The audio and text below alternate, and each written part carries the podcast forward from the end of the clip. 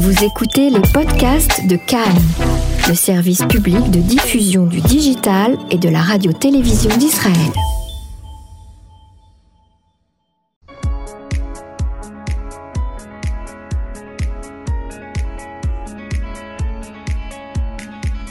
Le MAC Culture sur Cannes, la radio publique israélienne.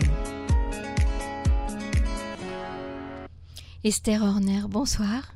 Bonsoir. Merci d'avoir accepté notre invitation dans les studios euh, de Cannes en français. Nous sommes vraiment ravis de, vous recevoir pour parler euh, écriture, littérature, poésie, langue, langue euh, en hébreu, langue française.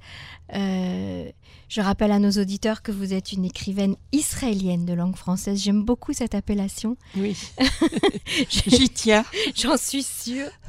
Vous, avez, euh, vous êtes également traductrice de, de poésie hébraïque et de, en, en, français.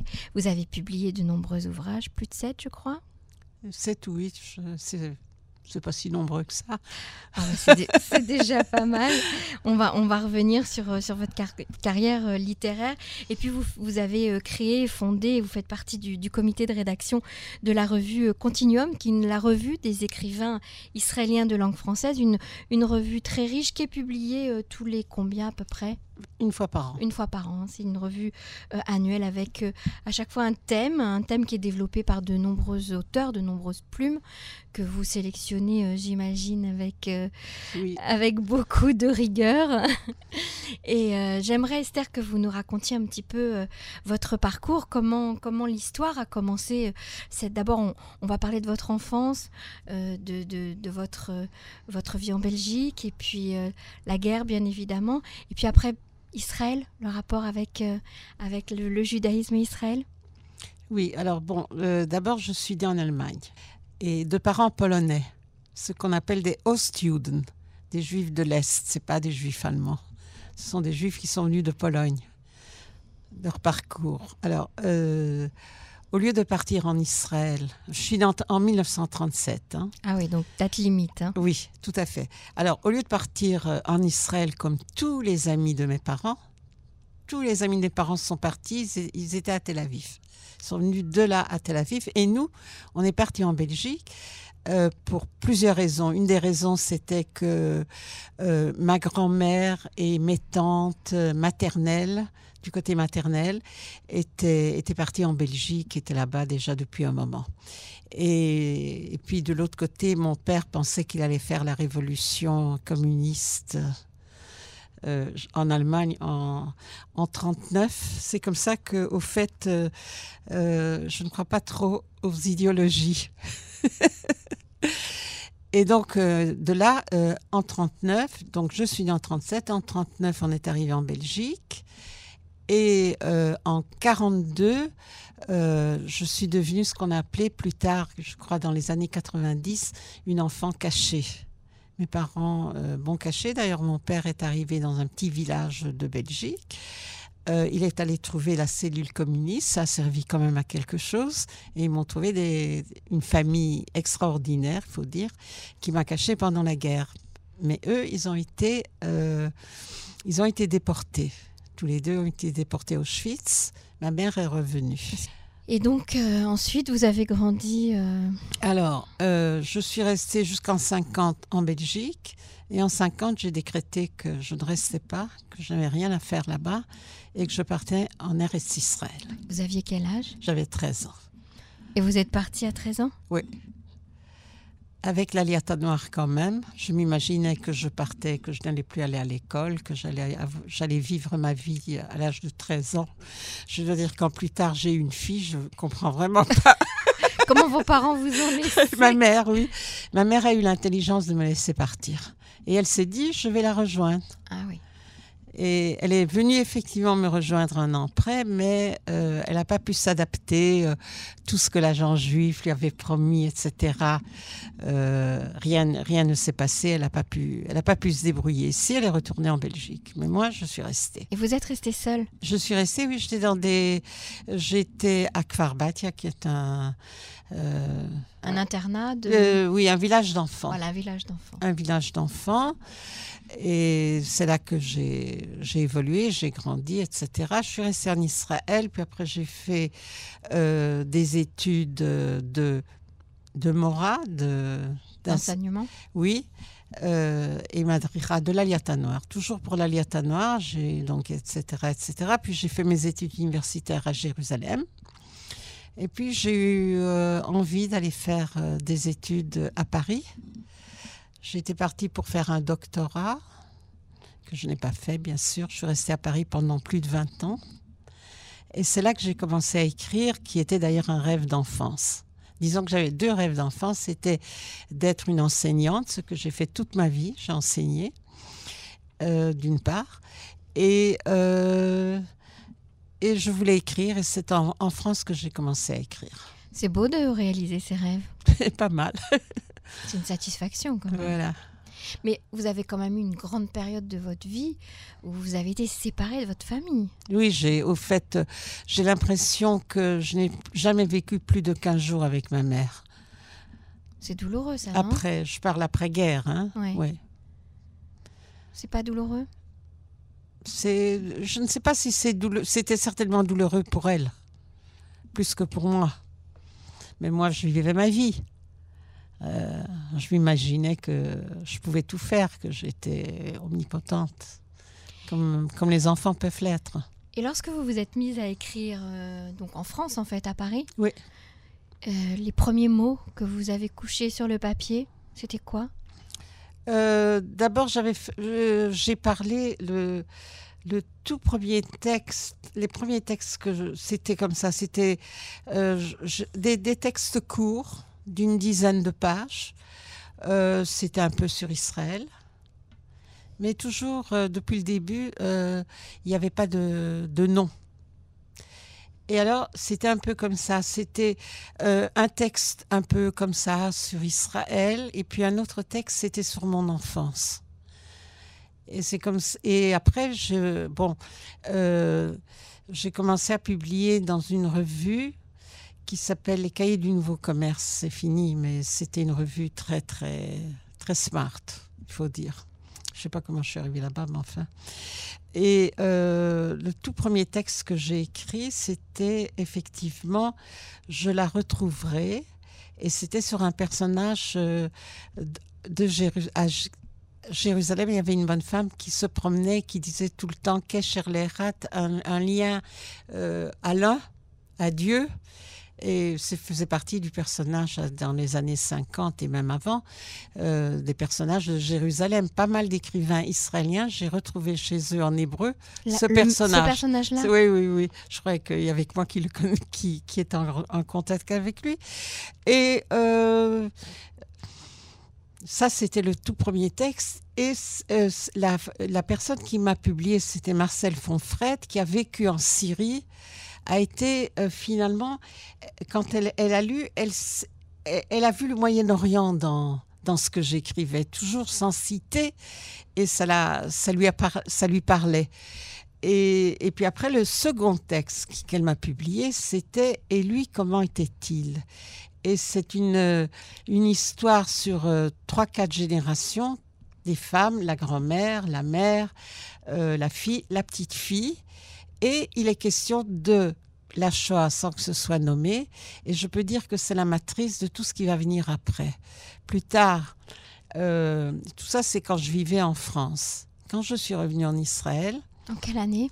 En 1983. Donc j'étais partie en 62 pour faire un doctorat que j'ai pas fait. Je me suis mariée, j'ai une fille et on est resté là-bas très longtemps. Mon mari était comédien et il voulait absolument euh, se perfectionner dans le théâtre. Il est d'ailleurs il a pratiquement la même histoire que moi, sauf qu'il n'est pas né en Allemagne, il était né en Belgique. Et euh, c'était chaque fois l'année prochaine, l'année prochaine, jusqu'à un moment donné, j'ai dit l'année prochaine, moi je m'en vais. Alors on, on est revenu et malheureusement mon mari est tombé malade, ce qui devait, il devait déjà être malade depuis longtemps. Et un an après notre arrivée, il est mort. Donc euh, euh, je suis donc restée ici. Installée à Jérusalem Euh, on est d'abord, on était à Jérusalem, et, mais on s'était déjà installé à Tel Aviv parce qu'il il devait travailler au Caméry. Et donc, euh, Jérusalem, c'était loin. Et euh, donc, depuis lors, je suis à, Tel Aviv. Mais j'étais à Jérusalem, je suis une Yerushalmite, une Jérusalemitaine de. Pas tant d'années que ça, 5, 6 ans ou 7 ans, mais je suis restée tout à fait de ce côté-là, mais je suis tel avivienne depuis 35 ans. Mhm, mais dans votre cœur, Jérusalem C'est euh, toujours Jérusalem. D'accord. Euh, oui, où j'en étais. Et donc, euh, après, quand je me suis mise à écrire, euh, enfin, j'écrivais toujours des textes courts. Et à un moment donné, je me suis mise à écrire des textes que j'ai appelés récits grammaticaux. Il fallait chaque la, la contrainte était un pronom. Et quand je suis arrivée au pronom je, j'ai commencé à écrire et je me suis retrouvée dans, dans, dans la peau de ma mère. Et je lui dis, tiens, je vais lui donner la parole. Et c'est devenu le livre Autobiographie de personne, qui est mon livre le plus connu, qui est le, vraiment le premier livre qui a été publié. Et qui a été publié, ça a pris beaucoup de temps. J'ai eu 17 refus. Mais vous avez persévéré Et j'ai été publié aux éditions euh, Métropolis par Michel Strom à qui j'ai envoyé comme ça, par l'intermédiaire de quelqu'un qui a dit euh, Écoutez, euh, je ne l'ai pas lu, je ne sais pas, je l'ai rencontré parce qu'à ce moment-là, j'enseignais la traduction à Barilan. Et euh, il y avait toujours des gens qui venaient de France en littérature et tout ça. Et bon, et donc c'était un des, un des écrivains qui, Mignat, Ernest Mignat, qui, qui publiait euh, chez, chez Métropolis et lui a dit euh, écoutez, euh, voilà, je, je, ne sais plus, je crois que j'ai envoyé ou il a pris, mais il a servi d'intermédiaire sans savoir. Il a simplement dit je sais qu'elle a publié dans les cahiers du Nouveau Commerce, donc c'est certainement un écrivain. Et voilà. Et, et, votre rapport justement à la, à la langue, à l'écriture, euh, il est en français au départ ou en hébreu? Justement, ce qui est très intéressant, c'est que donc je suis arrivée à l'âge de 13 ans et on peut dire jusqu'à 26 ans, je n'ai eu aucune envie d'écrire. J'ai bien, quand j'enseignais, j'ai écrit des petites pièces euh, pour les élèves en hébreu, mais le désir d'écrire m'a repris quand je suis arrivée à, Paris.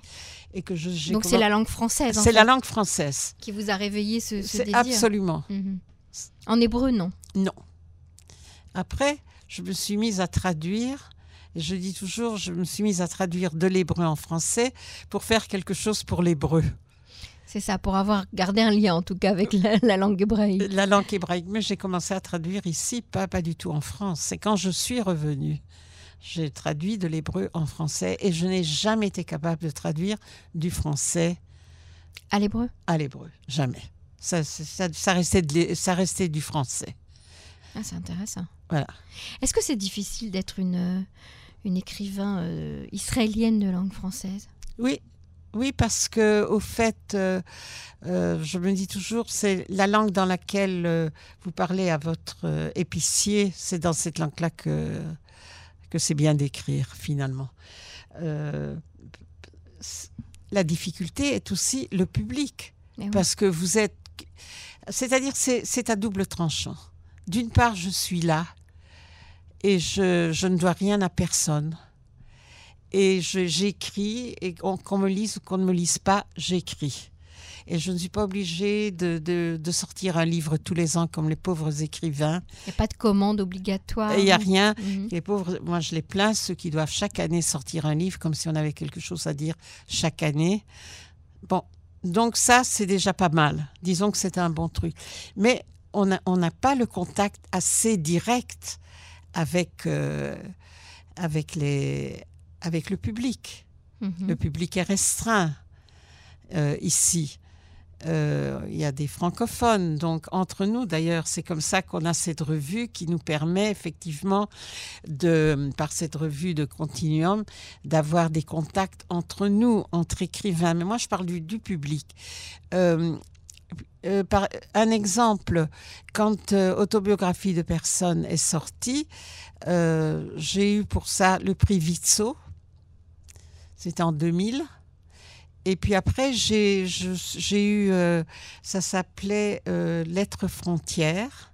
Et alors, j'ai dû faire tout un, avec tout un groupe, on est passé d'un endroit à l'autre et on, on, on- on avait un public.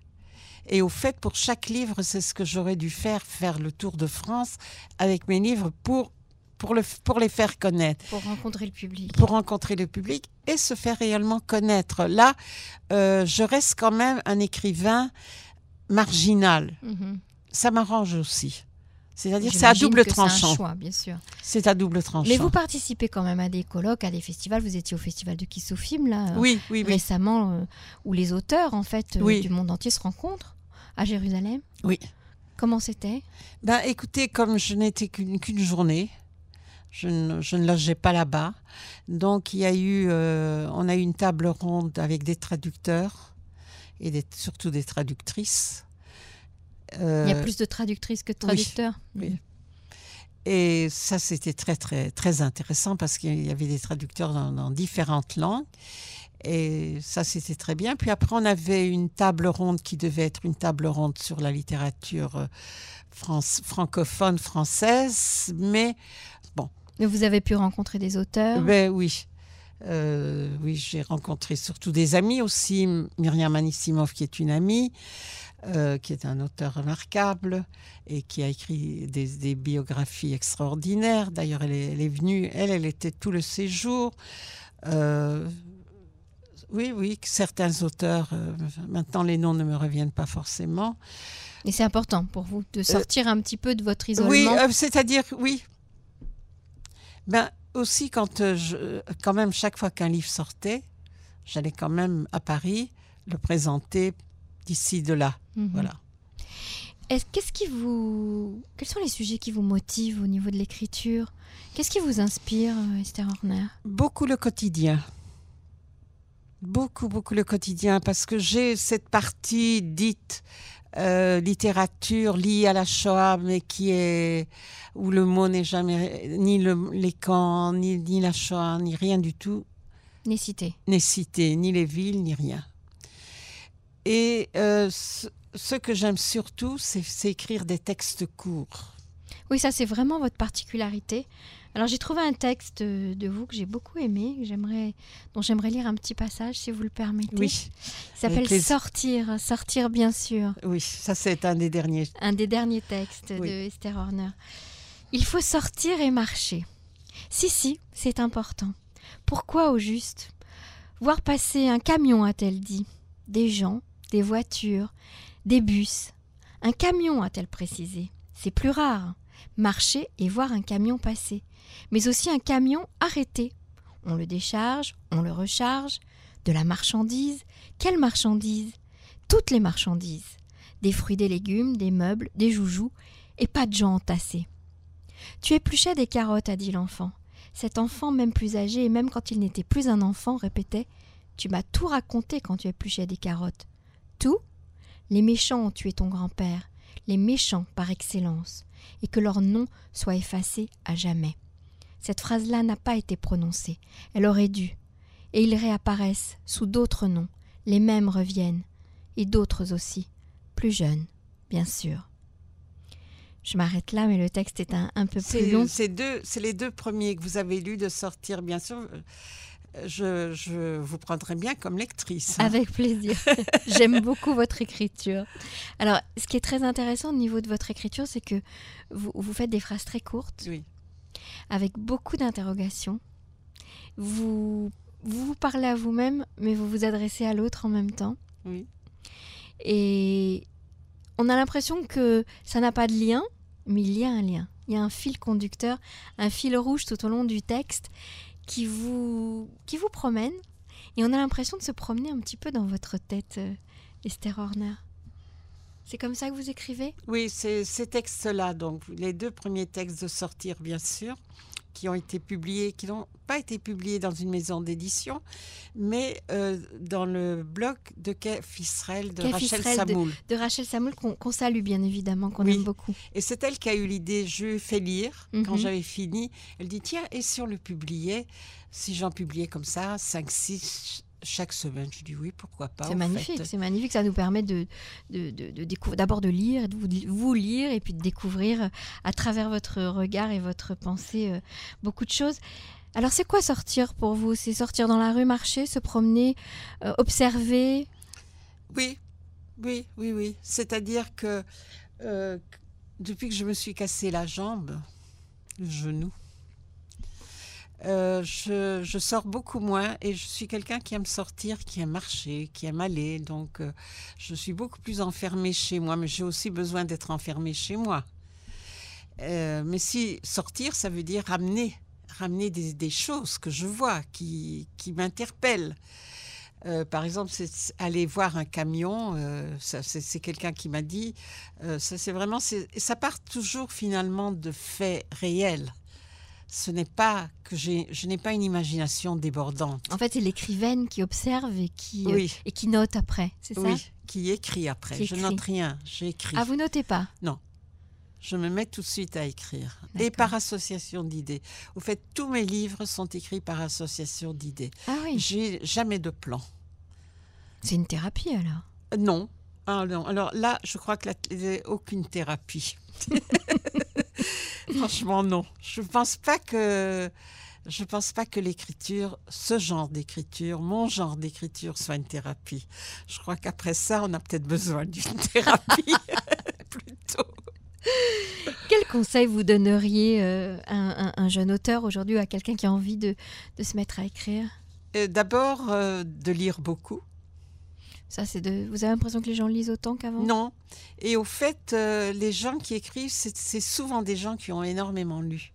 Un jour, ils ont envie aussi d'écrire, de dire j'ai aussi quelque chose à dire. Euh, je donne, je n'oserais pas tellement donner de, conseils, mais euh, j'avais fait d'ailleurs à l'Institut français, j'avais donné des cours qui avaient été intitulés Récits de vie. Roselyne Derry euh, m'avait dit et, et si tu faisais un. euh, si tu donnais un, un cours, Un atelier d'écriture un atelier d'écriture où- où- sur le récit de vie, tant de gens veulent raconter ce qu'ils ont. Et puis ici en Israël, on a des récits Voilà. de vie incroyables. tous. Incroyable. Alors, euh, effectivement, j'ai fait ce cours. Mais ce que je leur, euh, ce que je conseillais, je dis, chacun a une histoire à raconter. Mais presque avant tout, il faut écrire. C'est pas raconter comme ça, comme on raconte euh, en société sa vie. Il faut arriver à travailler l'écriture. Et s'il n'y a pas une écriture derrière, même un témoignage, hein, un témoignage qui est écrit n'importe comment, c'est pas intéressant. Il faut qu'il y ait une écriture derrière. Donc il faut lire beaucoup. Il faut lire beaucoup et il faut, il faut travailler. Alors il y a des gens qui écrivent euh, premier jet, très bien, il y a. il y a. Euh, moi, je travaille énormément. J'enlève, je rajoute très peu. J'enlève surtout. On sent dans votre écriture qu'elle est, elle est vraiment élaguée. Elle est élaguée, oui. Mhm. Alors ça, c'est le, c'est vraiment un conseil que je donnerais. Euh, travailler, travailler et se poser des questions. Qu'est-ce que c'est écrire? Pourquoi j'écris? Uniquement pour raconter ma vie? Raconte pas ta vie. Il y avait un qui, qui c'était déjà qui avait écrit ça. euh, euh, je sais pas. Il a écrit Raconte pas ta vie C'est pas mal aussi. et il raconte sa vie. Et il raconte sa vie. Voilà. Alors c'est ça. Vous fait raconte pas ta vie, raconte ta vie, mais en l'écrivant dans une écriture recherchée. Vous avez vous-même découvert de jeunes auteurs? De jeunes auteurs, euh, dans, par, la- par la lecture? Mhm. euh, Non, mais quand j'ai fait le, le cours, euh, il y a, j'ai, parmi mes, mes étudiantes, par exemple, ici, il y a Gilberte Gilberte Finkel. Finkel, oui. Euh, qui, était, qui, donnait, qui est venue à mon cours et, qui, et à qui j'ai demandé un texte. Et elle a Mhm. écrit un, un très beau texte. Et c'est à la suite de ce, cet cours. atelier. Et les... quels sont les auteurs euh, qui sont importants pour vous? Alors, qui ont été très importants pour moi. Euh, quand j'étais enfant, c'était la comtesse de Ségur. Ah, moi aussi. Et plus tard, ben, ma grande découverte, c'est Marcel Proust. Ça, c'est vraiment ma, ma, ma plus grande découverte. Et la poésie, quelle place occupe la poésie dans votre vie, Esther Horner Alors, la poésie, c'est plus euh, ce que je traduis.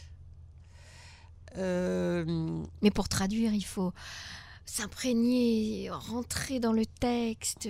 alors, pourquoi je traduis plutôt de la poésie? Je ne traduis pas de la prose parce que la prose, euh, ça irait dans, ça me gênerait dans ce que j'écris. Mhm. Je ne veux pas avoir. fait pas d'interférence. Voilà. Tandis que la poésie, euh, à la fin de la journée, j'ai un poème qui est traduit. Donc, euh, et euh, si vous me demandez quels sont les, po- les poètes que j'ai vraiment beaucoup aimés, c'était René Char, Paul Celan, bien sûr Baudelaire plutôt. Et en hébreu? Et en hébreu, il y a une poésie magnifique. Alors là, j'avais fait euh, euh, pour les, en 2008, quand euh, Israël était, était l'invité de, à, à Paris du salon de, de- le salon de, de Du quoi livre du livre, oui, le salon du livre en 2008. euh, j'ai j'ai fait une anthologie. On m'a demandé de faire une anthologie sur des poétesses israéliennes. Et alors, on euh, on m'avait dit pas plus que tant et tant de pages, sinon j'en aurais fait plus. Et là, euh, j'ai évidemment, j'ai, moi-même traduit, j'ai fait traduire aussi par d'autres, bien qu'on me demandait de traduire tout, j'ai dit pas question. D'abord, euh, chaque, il y a quand même un style du traducteur. Bien sûr. Et Comme- quelle poétesse vous avez choisi alors? Alors, euh, j'avais évidemment choisi euh, Zelda, Léa Goldberg, Oui, Léa Goldberg, bien sûr. j'ai traduite, euh, Zelda. Euh, alors, parmi les contemporaines, j'ai traduit Maya Bejerano, j'ai traduit Raya Esther, Pnina Mit, euh, et j'ai tenu, si vous voulez, à mettre dans mon anthologie euh, des poétesses qui ne sont pas dans toutes les anthologies. Comme par exemple euh, Agi Michol. Agui Michel, alors elle est très connue, je l'ai Mhm. aussi traduite, effectivement. Elle, elle est très, très, très médiatisée, très connue. Euh, mais justement, euh, Raya Esther, que je viens de citer, euh, comment, comment- Léa Goldberg, Zelda, Pnina Amit, Nourit Zarki, Raya Esther, Sabina Messeg, Voilà, Maya B. Gerano, voilà, Yael Globerman, oui, et Sarah Friedland Ben Arza et Efrat Michouri. voilà. Voilà, j'ai sorti la liste Alors des ça, poètes c'est celle que j'ai traduite. Maintenant, il y avait aussi d'autres, beaucoup d'autres. De... Et on appelait ça chacune un nom. Euh, euh, l'éditrice, c'est euh, Nicole Gedalia, caractère, qui, qui fait beaucoup, beaucoup pour, le, pour la... Elle est à Paris, bien sûr, qui fait beaucoup pour la poésie israélienne. Beaucoup. Et elle, elle, elle avait proposé que euh, le, le titre Chacun a un nom, d'après le chant de Zelda. Alors moi, je lui dis, mais puisque c'est des femmes, pourquoi chacun? Chacune. Chacune. Eh oui, Donc chacune a un nom. chacune a un nom. Voilà. Pourquoi, selon vous, la poésie est si importante en Israël? Je ne sais pas pourquoi? Je- franchement, je ne sais pas, mais il y a une poésie magnifique. Quel est votre euh, prochain projet? Sur quoi vous travaillez en ce moment? Alors, euh, en ce moment, je travaille euh, sur... je, dois dire que je suis plus dans l'autobiographie en ce moment, d'une part. Et donc, les textes courts, disons, ce que je suis en train de, de faire maintenant, chaque texte commence par « Te souvient-il » Souvient-il de quelque chose nanana, Et alors, je raconte. Et euh, ça, c'est toujours.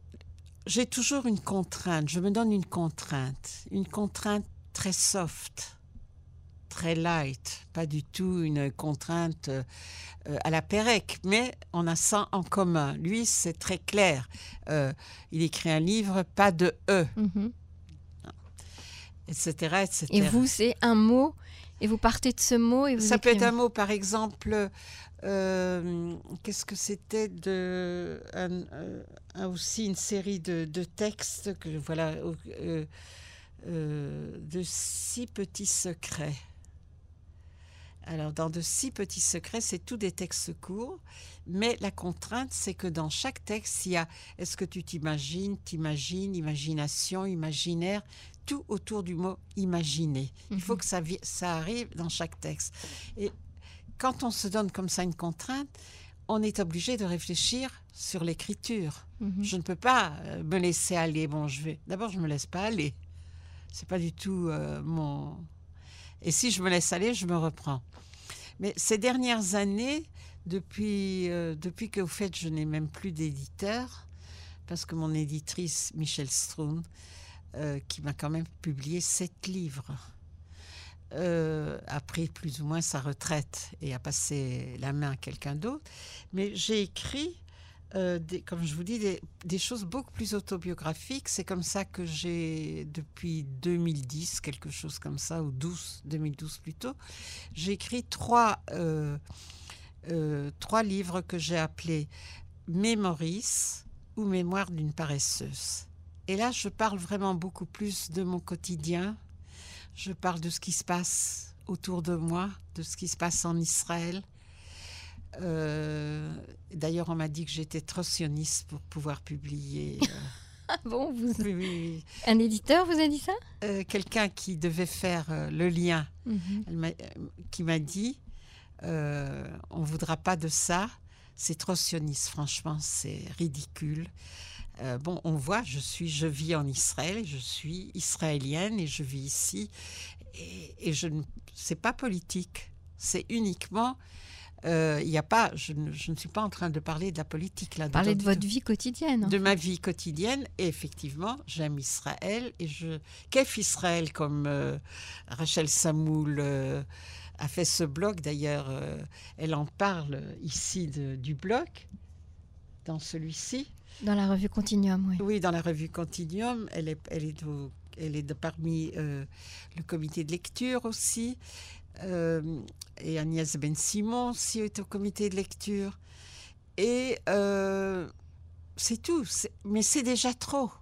C'est déjà trop pour eux. C'est trop pour eux. Il faut être parmi les 127 signataires là, qui ont signé dans le monde euh, contre la résolution que l'antisionisme, c'était l'antisémitisme. Or, Léon Poliakov, en 1968, moi j'avais eu son livre, il a disparu de ma bibliothèque, où il parle de l'antisémitisme à l'antisionisme en 1968.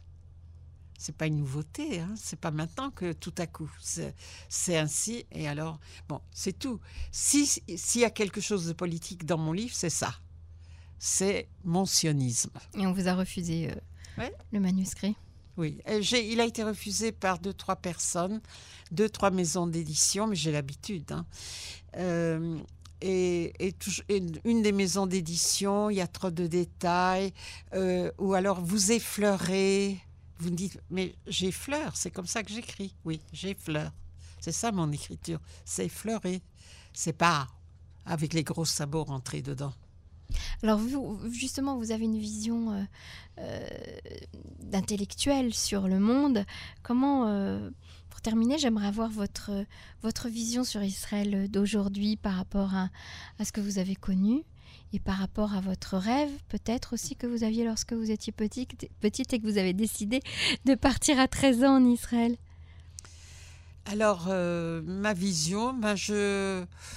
bon, euh, mettons de côté la politique. Oui, qui- oui, non, une- je oui. parle vraiment de votre rapport Oui, oui, au oui. pays. Mettons de côté la politique qui vraiment euh, commence à, à bien faire. Euh, je pense que c'est une réussite. Je ne suis pas déçue du tout. Euh, quand on parle, ça a changé. C'est vrai, moi j'ai connu, j'ai connu l'Israël qui était euh, des, des années 50, puisque je suis arrivée en 1950 et que je suis partie à Paris en 1962, toute cette époque, c'était encore une époque vraiment du sionisme plutôt, mais euh, où il n'y avait pas de grande différence entre des pauvres et des riches, bien qu'il y avait, il y avait, il y avait. C'est faux aussi quand on dit qu'il n'y avait pas, il y avait. Euh, sur le Carmel, euh, je me souviens que une de mes, mes copines de Kfarbatia, qui avait mon âge, qui donc, elle était D'ailleurs, c'était une des. J'ai su ça très. Elle a été. Elle avait une sœur. Euh, une sœur. Euh, comment on dit Touma Tout à coup, ça m'échappe. Euh, une. Touma. Une jumelle. Une jumelle. Et toutes les deux ont été à Auschwitz à l'âge de 12-13 ans. Donc elles ont dû être des victimes de Mengele. Voilà. Et elle, après, à l'âge de 16-17 ans, elle, elle est, quand elle, a quitté Kfarbatia, elle n'avait évidemment pas de parents, pas d'argent ni rien. Elle travaillait comme servante euh, euh, chez des gens euh, au Carmel. Je me souviens que j'ai été la voir et j'ai ouvert des, grands yeux. C'était magnifique. Donc, qu'on ne me raconte pas, c'était en 54, quelque chose comme ça, en 55. Il y avait aujourd'hui c'est devenu vraiment, euh, euh, c'est devenu l'Amérique d'une certaine manière. Mais je, ne critique pas, je dis c'est une évolution et en même temps, je dirais c'est notre revanche. Et votre histoire d'amour avec Israël donc euh, perdure. Elle, est, elle perdure. Il n'y a pas rien ne pourra l'entacher, rien. Esther Horner, je vous remercie. On va terminer sur ces jolis mots d'amour euh, envers Israël. Je vous souhaite encore beaucoup d'écriture et de beaux livres à, nous écrire et de jolis poèmes à traduire. Merci d'avoir été avec nous. Merci à vous de m'avoir invité.